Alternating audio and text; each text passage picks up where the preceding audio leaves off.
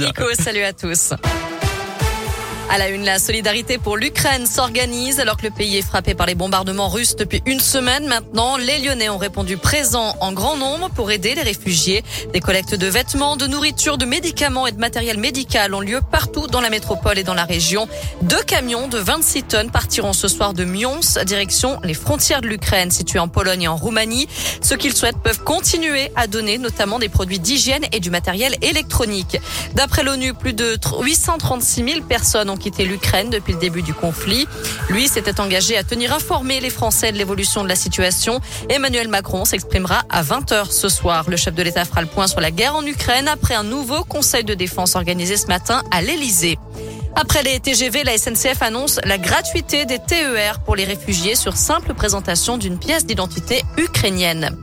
Dans ce contexte, deux restaurants russes ont été menacés à Lyon. D'après le progrès, les propriétaires des restaurants La Volga et le Roi Alexandre, situés dans le troisième arrondissement, ont reçu une lettre anonyme lundi leur demandant de quitter la France dans les plus brefs délais. L'un d'eux a également reçu des coups de téléphone anonymes. Des plaintes ont été déposées. La bonne nouvelle, c'est que la situation sanitaire s'améliore. Le nombre de malades du Covid a diminué aux hospices civils de Lyon. Ils sont 327 pris en charge cette semaine contre 362 la semaine dernière. Parmi eux, 33 sont soignés en service de réanimation. C'est 7 de moins en une semaine. Dans le reste de l'actu, Ivan Colonna, très grièvement blessé par un détenu dans la prison d'Arles, condamné à la réclusion criminelle à perpétuité pour l'assassinat du préfet Erignac en 98. Il a été agressé dans la cour de promenade de la prison par un détenu djihadiste de 36 ans. Son pronostic vital est engagé. Beaucoup plus légèrement, on passe au sport et au basket. Match coup près ce soir à Bonnet. Le Lyon Asvel féminin reçoit les Polonaises de Lublin en huitième de finale retour de l'Eurocoupe.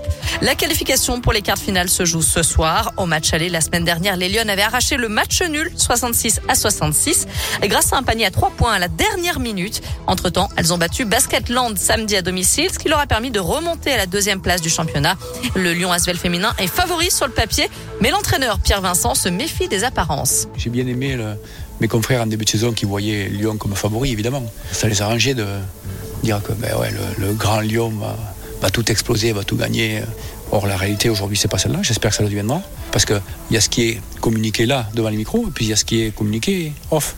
Et off, on est une équipe soft, on est une équipe qui se bat pas, on est une équipe qui défend pas, qui n'a pas de volonté, qui n'a pas de caractère, etc. Donc moi, j'ai dit euh, aux filles, euh, on va leur montrer qui on est on va leur montrer qu'on est capable de combattre, on est euh, capable de s'améliorer défensivement, et puis, le talent que l'on a, il reste le talent que l'on a. Voilà. Donc ça, c'est ce sur quoi il faut construire, mais c'est pas suffisant. Lyon Asvel féminin Lublin, c'est à 20h ce soir au gymnase Madobonnet dans le 8e arrondissement.